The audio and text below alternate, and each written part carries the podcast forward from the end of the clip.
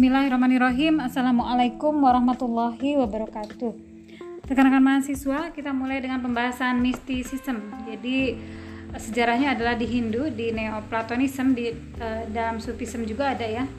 Di Kristen juga ada mistisism di mana kita menemukan beberapa peristiwa bahwa di terdapat beberapa kecenderungan mistis yang uh, sudah diterima secara uh, berkelanjutan dan lama begitu ya. Nah, di situ Anda lihat bahwa ada kecenderungan untuk uh, kritik kritiknya tentang apa? Kritik bahwa orang yang percaya mistik itu cenderung stop, jadi berhenti untuk berpikir, kemudian membawa mereka ke dalam kondisi-kondisi mistik yang klasik di mana sering dikatakan sebagai uh, kondisi di mana individu itu kembali ke asalnya.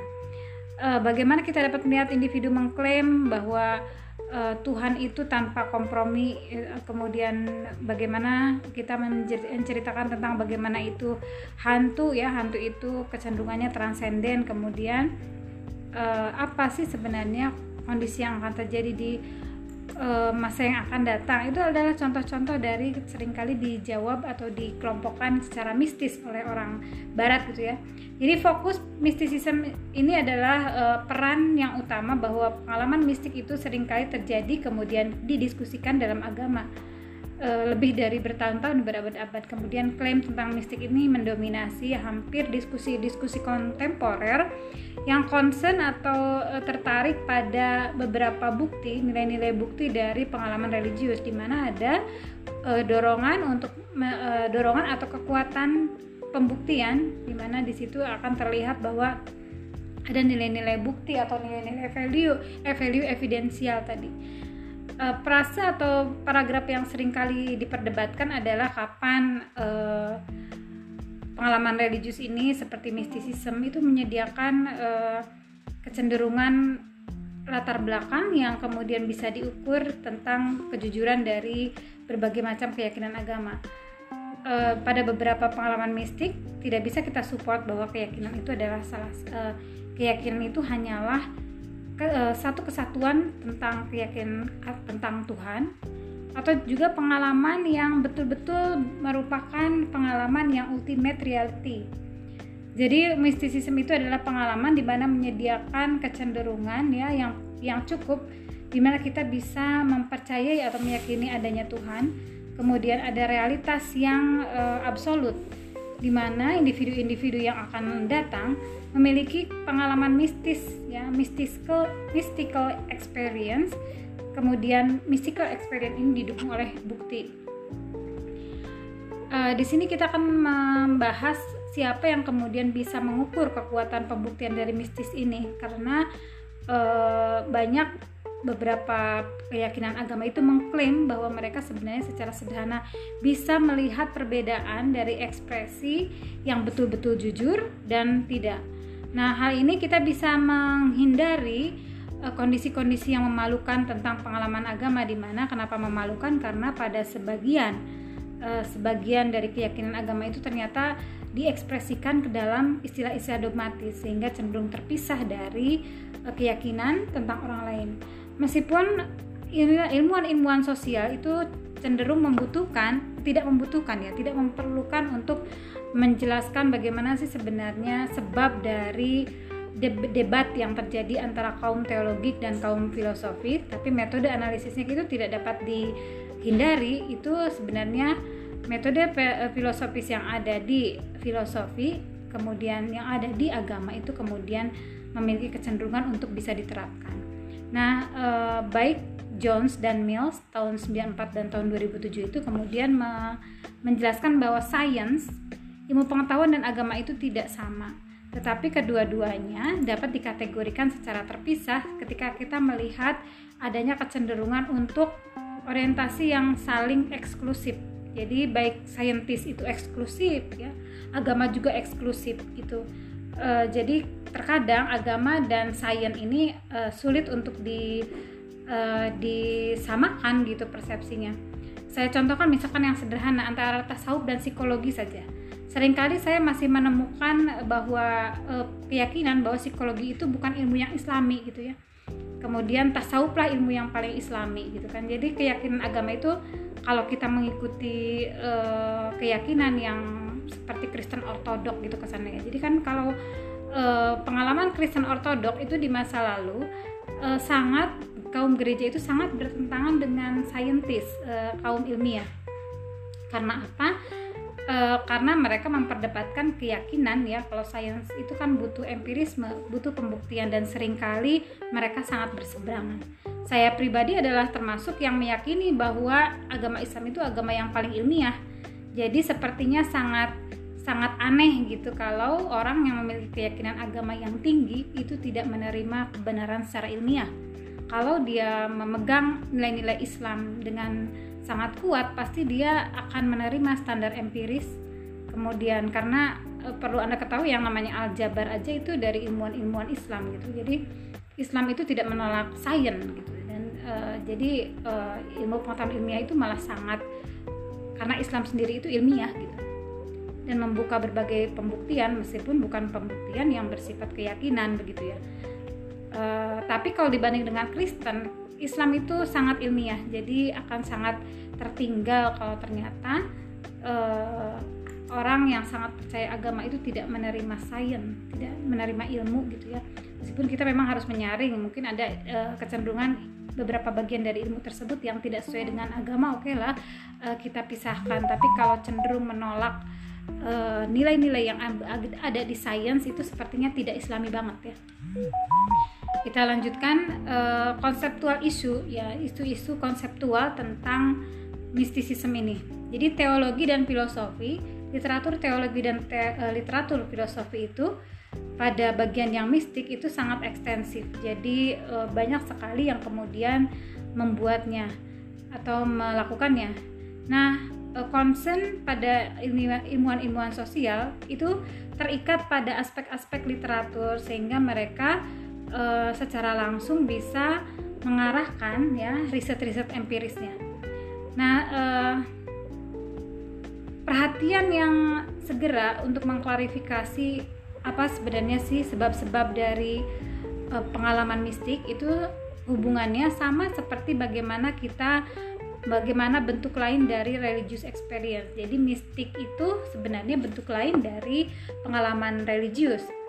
Nah, e, sesuai dengan pendapatnya Turner tahun 66, mistik itu diklaim sebagai perseptual referent, jadi gambaran e, perseptual, referensi perseptual di dalam agama, sehingga pengalaman itu menyatu di dalam dunia. Jadi e, sudah ada kesatuan antara individu dengan dunianya, di mana mistis itu merupakan gambaran-gambaran perseptual yang mereka rasakan atau yang mereka alami gitu ya. Nah, kesatuan ini sebenarnya tidak berkaitan dengan objek perseptualnya, tapi seluruh objek yang bersatu secara totalitas dalam persepsi seseorang itu menjadi pengalaman mistis. Di mana mystical experience atau pengalaman mistik ini adalah satu kesatuan dengan bagaimana individu memaknakan dunianya. Sehingga Turner itu e, hanya e, salah satu bentuk. Jadi yang diceritakan oleh Turner tadi hanya salah satu bentuk dari mistisisme.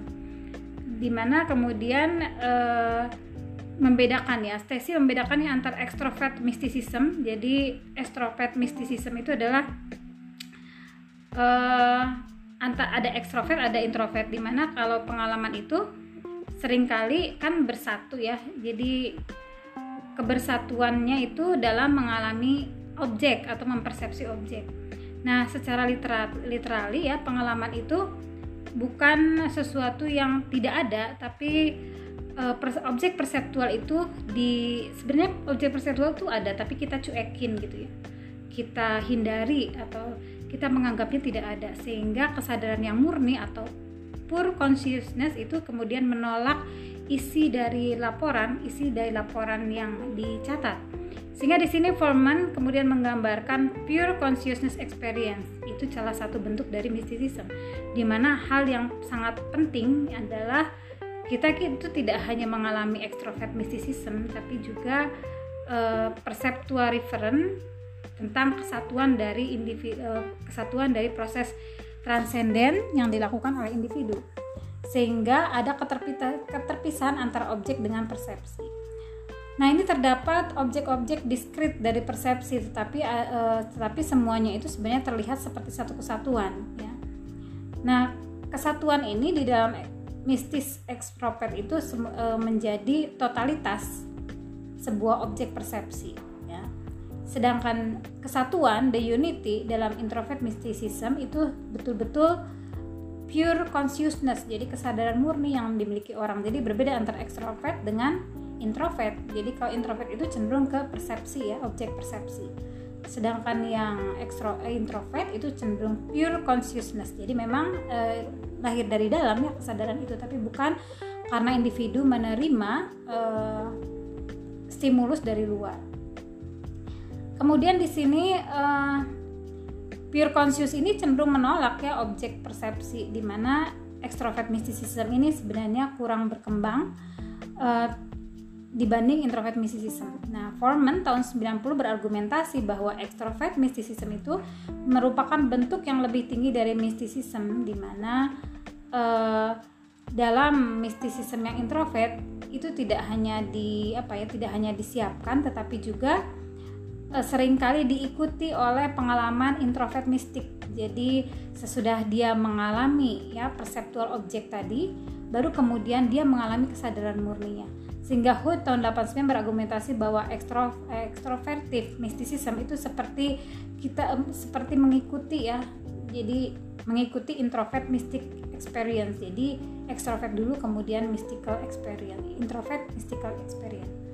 Nah tetapi dia tidak mengklaim bahwa Heidegger itu sebagai Heidegger experience. Tapi uh, argumen konseptualnya adalah uh, ada dua pengalaman mistik yang terpisah yang kemudian sama-sama penting Eh, konsekuensinya atau akibatnya terhadap riset-riset empiris. Seperti yang kita lihat, jika introvert dan extrovert mysticism itu dapat diukur, maka hubungan antara keduanya itu dapat dipelajari sebagai isu-isu empirik. Di sini kita uh, lanjutkan bahwa uh, experience of unity atau pengalaman kebersatuan di dalam introvert maupun extrovert itu kemudian uh, dialami bahwa memiliki, uh, memiliki kecenderungan atau uh, kecenderungan secara bersama-sama berupa konsensus yang scholarly. Jadi di mana karakteristik uh, itu adalah karakteristik dari mysticism.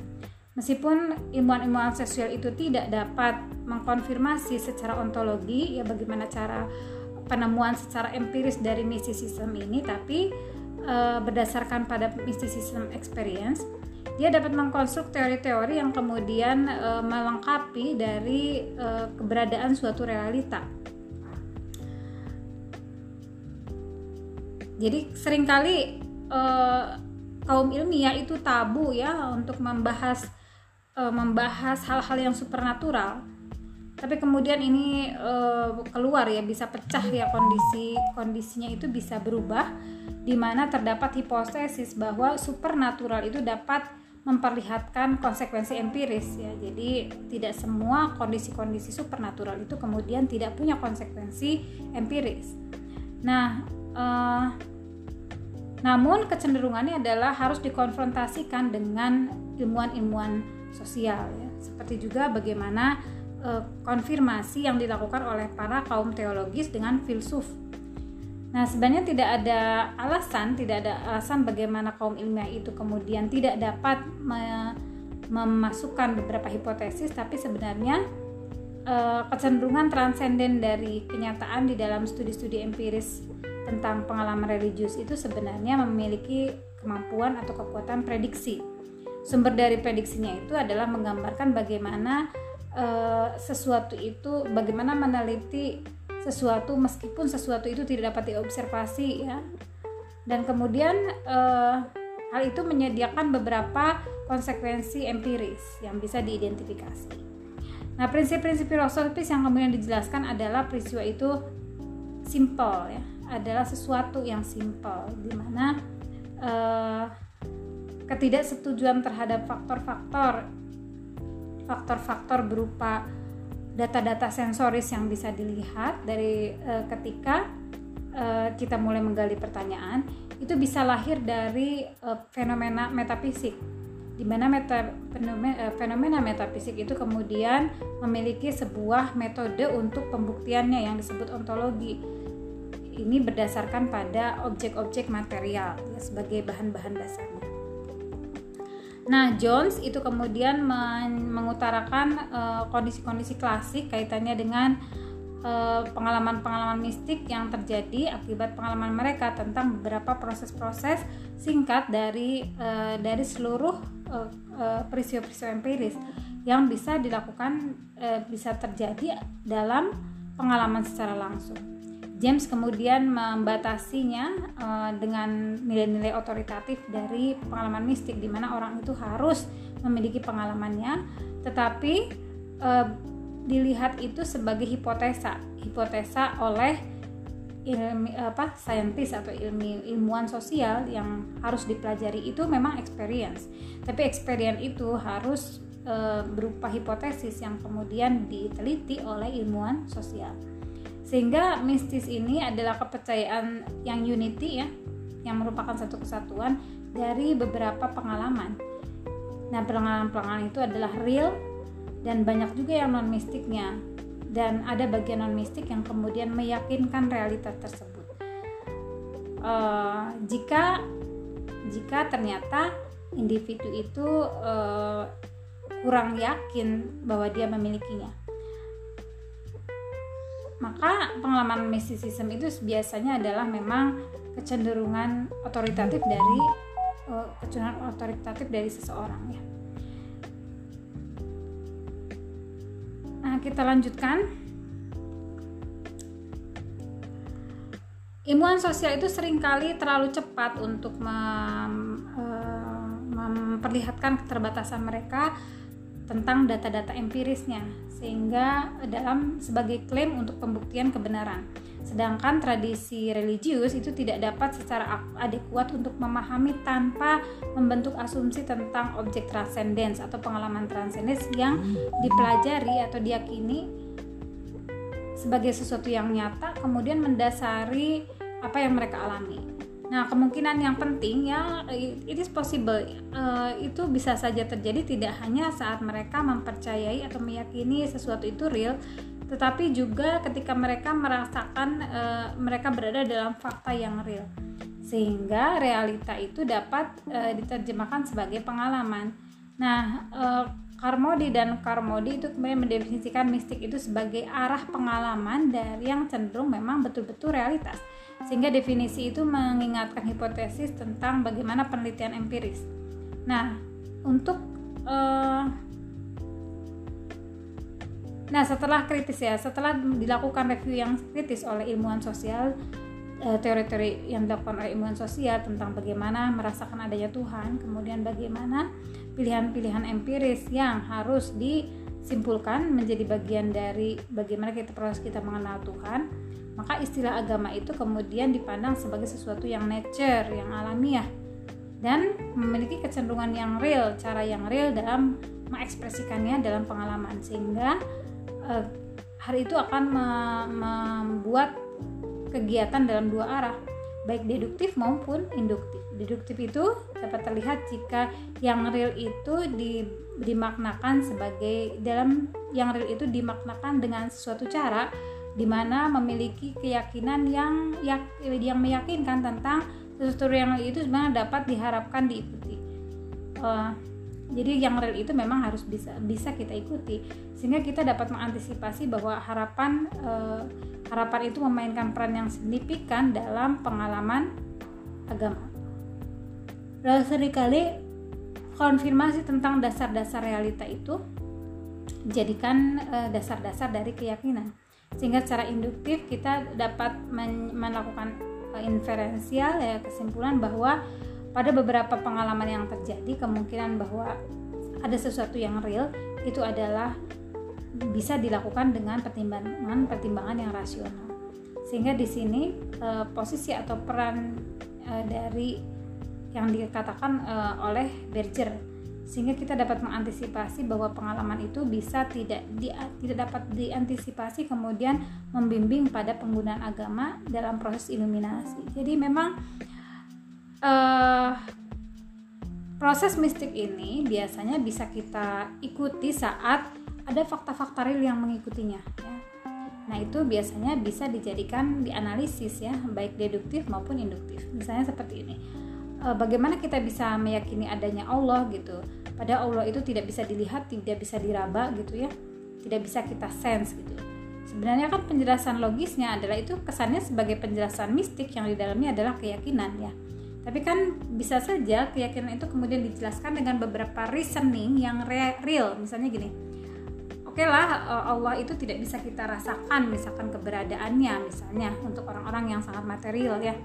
Tapi kan kita bisa melihat bahwa Allah itu ada karena ada hasil ciptaannya. Misalkan ada gunung ada lembah ada sungai. Berarti kalau sesuatu itu bisa uh, selalu ada penciptanya berarti Allah itu ada ya sebenarnya kan bisa diikuti dengan pemahaman-pemahaman rasional yang uh, memperlihatkan adanya upaya atau adanya keterikatan atau fakta yang eh, kondisi pengalaman mistis itu diikuti oleh fakta yang real sehingga itu biasanya bisa dianalisis ya oleh sains atau ilmu ilmuwan sosial. Nah, di sini Kormodi dan Karmodi kemudian mendefinisikan mistik itu sebagai pengalaman secara langsung dari sesuatu realitas ya, di mana definisinya itu adalah de, uh, definisi ini mengingatkan bahwa hipotesis itu mampu ya. Jadi mistis itu mampu untuk diteliti secara empiris sehingga uh, kurang persuasif uh, sehingga kurang begitu uh, bisa persuasif. Karena apa? Karena sebenarnya kan harus melalui penelitian-penelitian yang bersifat empiris. Nah di mana tahun 73 uh, terdapat teori-teori ilmuwan sosial yang kemudian direview tentang apa? Tentang bagaimana mensense Allah gitu ya.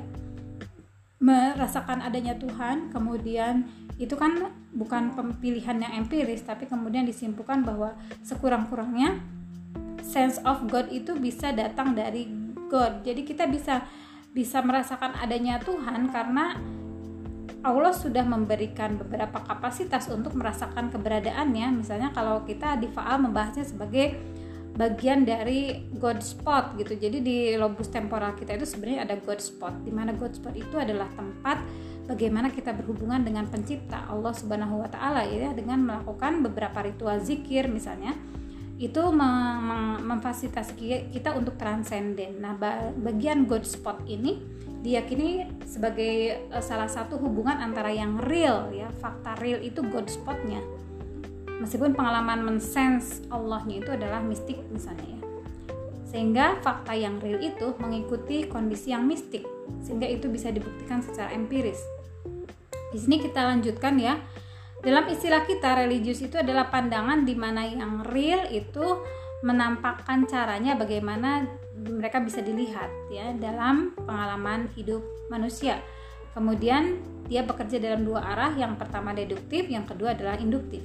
Deduktif ini salah satunya adalah bahwa jika real maka kita bisa menceritakannya di dalam dengan salah satu cara. Kemudian meyakinkan pengalaman tersebut sebagai real sehingga dapat eh, menghasilkan atau mengikuti sesuatu kejadian. Sehingga apabila kita dapat mengantisipasi bahwa terdapat harapan e, memerankan penting berperan harapan berperan penting uh, harapan itu berperan penting secara signifikan dalam uh, pengalaman agama, maka sering kali kita mengkonfirmasi bahwa terdapat dasar-dasar realita yang kemudian mendasari keyakinan agama ini. Keyakinan tradisi agama sehingga secara induktif kita juga selain deduktif, secara induktif kita juga bisa mempengaruhi pengalaman yang akan terjadi sehingga kemungkinan yang real ada itu adalah sesuatu yang memang reasonable atau bisa kita uh, pakai nilai-nilai uh, pemaknaan atau nilai-nilai pemahaman sehingga posisinya lebih ke arah reasonable inference jadi memiliki uh, jawaban-jawaban yang reasonable itu kalau yang induktif karena induktif itu kan anda tahu ya dari data-data yang ada kemudian kita simpulkan sehingga cenderung reasonable ya e, harus ada penjelasan-penjelasan yang e, bisa dipertanggungjawabkan secara pemahaman manusia. Nah, kemungkinan bahwa yang real exist itu adalah reasonable inference itu kemudian dapat diantisipasi bahwa pengalaman itu ada juga yang nah sebenarnya kan kita dapat mengantisipasi bahwa pengalaman itu sebenarnya ada juga yang tidak di, tidak bisa di unanticipated jadi tidak bisa diantisipasi. Tapi kemudian mengarahkan pada beberapa iluminasi. Jadi uh, di sini O'Brien kemudian O'Brien kemudian mengarahkan kita pada kriteria-kriteria pengalaman mistik kriteria-kriteria pengalaman mistik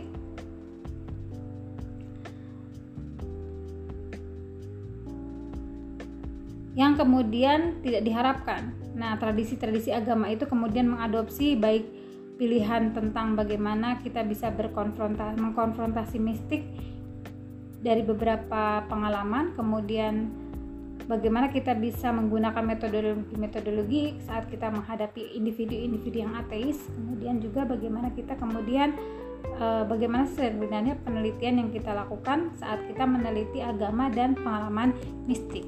Sehingga di sini pengalaman mistik ini sebenarnya tidak hanya difokuskan pada empirical research tapi juga ada provokatif teori yang diberikan oleh sosiolog dan psikolog sehingga yang pertama kita e, eksplorasi secara klasik adalah upaya-upaya untuk mengkonfrontasi pengalaman ini. Nah, pandangan klasik itu sering kali lebih daripada e, keyakinan tentang secara sejarah dan mereka men-set bahwa ada isu-isu konseptual yang kemudian diikuti oleh eh, studi-studi empiris. Nah, fokusnya itu pada pandangan-pandangan klasik tentang sesuatu yang tidak terlalu melelahkan ya. E, melelahkan dalam pembuktiannya, kita bisa berfokus pada e, wakil atau representatif dari tiga tiga hal ya yang memperlihatkan pengalaman mistik seperti erroneous atribusi atribusi erroneous kemudian heightened state of awareness bagaimana terjadi peningkatan kesadaran kemudian bagaimana uh, terjadi peningkatan kesadaran. Ada peningkatan kesadaran ada uh, peningkatan kewaspadaan ya dengan peningkatan kesadaran. Tapi juga ada atribusi ya. Sebenarnya atribusi sudah dibahas di psikologi sosial ya bagaimana kita menceritakan tentang sebab-sebab dari suatu kejadian atau suatu peristiwa tetapi juga bagaimana kemudian kita mengalami peningkatan dari kondisi eh, kesiagaan dan kondisi kesadaran. Nah, bagaimana sebenarnya gambaran klasik tentang mistisisme? Mistisisme itu erroneous attribution. Apa itu? Jadi eh, beberapa teori-teori sosial klasik tentang eh, religion itu memperlihatkan beberapa kecenderungan yang sulit untuk didebat kaitannya dengan bagaimana sih menyediakan penjelasan yang genuine tentang agama. Nah, penjelasan-penjelasan ini menggantikan atribusi religion tentang bahwa uh, atribusi agama bahwa dia memiliki uh, yang sering dika, dikatakan oleh kaum sekuler ya diklaim oleh kaum sekuler sebagai proses yang melibatkan pengalaman mistik seperti juga uh, iluminasi ya yang menurut sains atau metode ilmiah sehingga selanjutnya yang sering atau biasa diasumsikan bahwa baik sosial science tentang iluminasi kemudian memiliki juga kecenderungan e, berkaitan dengan sebab-sebab ag pengalaman agama. Sehingga di sini ada klaim religius berdasarkan pada pengalaman yang sering kali e, pengalaman ini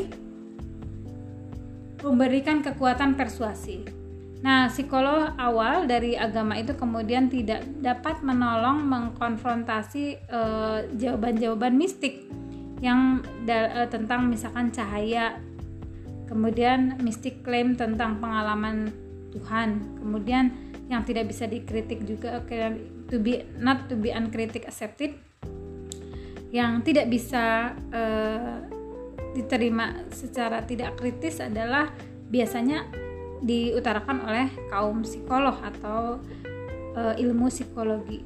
Banyak dari kualitas ilmiah dari psikologi kemudian berusaha untuk uh, mencoba untuk membuktikan dan memberikan penjelasan-penjelasan ilmiah tentang spiritual and religious claim, klaim spiritual dan klaim religius. Sehingga ada fakta bahwa e, dalam kesadaran psikologi terlihat adanya spiritual disiplin yang sering kali psikolog melihatnya sebagai uh, kecenderungan publik, interest publik dalam eh, hal-hal uh, yang bersifat spiritual. Jadi uh, psikolog ini lebih banyak melihat kondisi mistisisme itu terjadi karena adanya uh, interest kaum masyarakat banyak terhadap hal-hal yang berbau spiritual kemudian itu mendorong mengembangkan ilmu psikologi sehingga jika psikologi kemudian dapat menjelaskan spiritual in natural maka da, uh, jadi banyak dukungan apabila psikologi ini kemudian bisa menjelaskan penjelasan-penjelasan yang bersifat spiritual tapi dalam cara-cara yang eh, cara-cara ilmu alam ya. Seperti juga perkembangan psikologi di tahap-tahap awal. Nah the psychology of religious mysticism itu kemudian menyediakan uh, teori-teori fisiologis ya dari mistik kemudian kurang simpatik terhadap agama daripada uh, kurang simpatik uh, terhadap agama Kemudian juga pengalaman mistik ini dapat dijelaskan dalam uh, kondisi atau proses-proses fisiologis sehingga kita biasanya tidak memiliki uh, tidak memerlukan ya atau tidak memiliki objek-objek transendental untuk jawaban-jawaban mistik dan itu hanya hanya yang diperbolehkan adalah hanya proses fisiologis dan proses yang terjadi pada ilmu alam yang kemudian diiluminasikan ya dengan mengalami pengalaman-pengalaman tersebut. Hal itu hanya salah satu dari uh, argumen-argumen psikolog tentang bagaimana pengalaman mistik itu menyediakan bukti-bukti tentang kebenaran keyakinan agama sehingga mistik itu tidak hanya mengkonter Tuhan di dalam pengalaman tetapi juga mengklaim bahwa mistik ini digunakan keyakinan untuk menginterpretasi pengalamannya yang sering kali memberikan dorongan-dorongan yang kuat gitu ya terhadap sesuatu yang ultimate. Nah, Eh, studi-studi klasik tentang mysticism kemudian bergema di uh, dalam tradisi Prancis kemudian diinterpretasi oleh beberapa orang. Yang mengalami kita kemudian memahami bahwa istilah fisiologi dan psikologi proses itu sering kali patologis dimaknakan sebagai kondisi yang patologis di mana Charcot kemudian um, yang sudah menjadi bagian dari tradisi Prancis ini kemudian banyak mempengaruhi Freud sehingga Freud ini cenderung memiliki sifat berkaitan dengan agama yang kompleks tetapi juga e, tidak terlalu peduli, tidak terlalu simpatik dengan agama. Nah, dalam pembahasan ilusi, Freud berargumentasi bahwa agama keyakinan agama itu adalah ilusi sehingga menghasilkan pengharapan daripada respon-respon terhadap dunia yang realitas. Sehingga kemudian respon uh, itu dikritik ya. Dan dia juga merespon ya kritikan yang dilayangkan oleh Nobel laureate Romain di mana dia memfokuskan pada hanya pada agama keyakinan agama dan yang bisa dipahami sebagai value of religious experiment atau nilai-nilai pengalaman religius Roland kemudian menemukan esensi dari religius itu adalah istilah bagaimana kita memiliki uh, oceanic feeling. Oceanic feeling itu adalah kondisi di mana terjadi kesatuan antara dunia mistis ya, dunia yang bersifat mistis dengan dirinya. Sehingga Roland mengklaim bahwa validitas dari feeling independent of Freud fasting mengarahkan uh, keyakinan agama. Jadi ada kondisi di mana kadang-kadang uh, keyakinan agama ini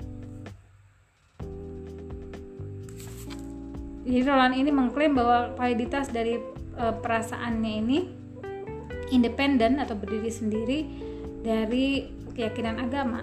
Jadi perasaan tentang iluminasi, tentang pengalaman e, mistis itu sebenarnya kan terpisah dari agama, terpisah dari keyakinan agama. Nah, Freud berespon responnya itu ditulis dalam Civilization and its Discontent di mana perasaan itu sebenarnya e, perasaan beragama itu tidak original tetapi hanya terjadi karena keyakinan sehingga aktual oceanic feeling itu hanya dikumpulkan sebagai kondisi-kondisi yang infantil ya. Jadi primitif. Sehingga di sini kesatuan dengan ibu eh, yang berkaitan dengan bagaimana pengalaman itu diyakini sebagai pengalaman tentang kesatuan dengan ibu. Sehingga mistisisme itu menggambarkan kecenderungan regresi ya, pada individu-individu kembali ke masa lebih mudanya sehingga e, pengalaman mistik ini tidak menyediakan bukti untuk kesatuan dengan dunia atau kesatuan dengan Tuhan, tapi secara sederhana adalah e, perasaan dekat dengan keyakinan agama daripada dengan Tuhan. Itu ada, kemudian bisa dialami. E, agama keyakinan agama itu sebenarnya tidak sesimpel sesederhana ilusi tapi delusi juga sehingga agama itu sering kali double error maksudnya double error itu adalah uh, berisi keyakinan-keyakinan yang mendorong pemahaman tentang eksistensi atau ke keberadaan Tuhan sehingga berhasil dihasilkanlah interpretasi yang regresif tentang pengalaman mistik yang kemudian menjadi bukti dari adanya kesatuan dengan Tuhan. Maka Freud adalah salah satu Freud adalah salah satu teoritis ya eh, individu yang mengangkat tema-tema teori yang berargumentasi bahwa tidak ada, terdapat hubungan yang esensial antara mis, pengalaman mistik dengan religious belief sehingga kritik dari Freud ini tentang mistis biasanya berdasarkan pada klaim bahwa sering terjadi kesalahpahaman tentang oceanic feeling. Oceanic feeling itu beda dengan religious feeling. Sehingga pengalaman mistik itu tidak tidak bersatu eh, bukan berupa kecenderungan regresif sehingga mengizinkan untuk eh, seseorang mengalami pengalaman mistik tapi tidak mengalami patologis. Ya seperti yang dilihat dalam mistisisme eh, meskipun itu kita bahas dalam teori-teori klasik dari Freud. Sehingga isu-isu empiris antara hubungan antara mistis dan psikopatologi itu kemudian nanti bisa kita bahas gitu ya. Sepertinya rekan-rekan juga sudah mulai untuk membahasnya itu ya uh, prolog awal dari penjelasan tentang mistisisme jadi tidak semua uh, pengalaman uh, mistisisme itu sulit untuk dibuat penelitian-penelitian yang empiris gitu ya mungkin ini akan saya sambung ya di urasan lebih lanjut untuk bagian pertama ini saya cukupkan sampai di sini. Ini bisa menjadi prolog pemahaman Anda lebih lanjut. Terima kasih atas perhatiannya. Mohon maaf bila ada kata-kata yang kurang berkenan. Assalamualaikum warahmatullahi wabarakatuh.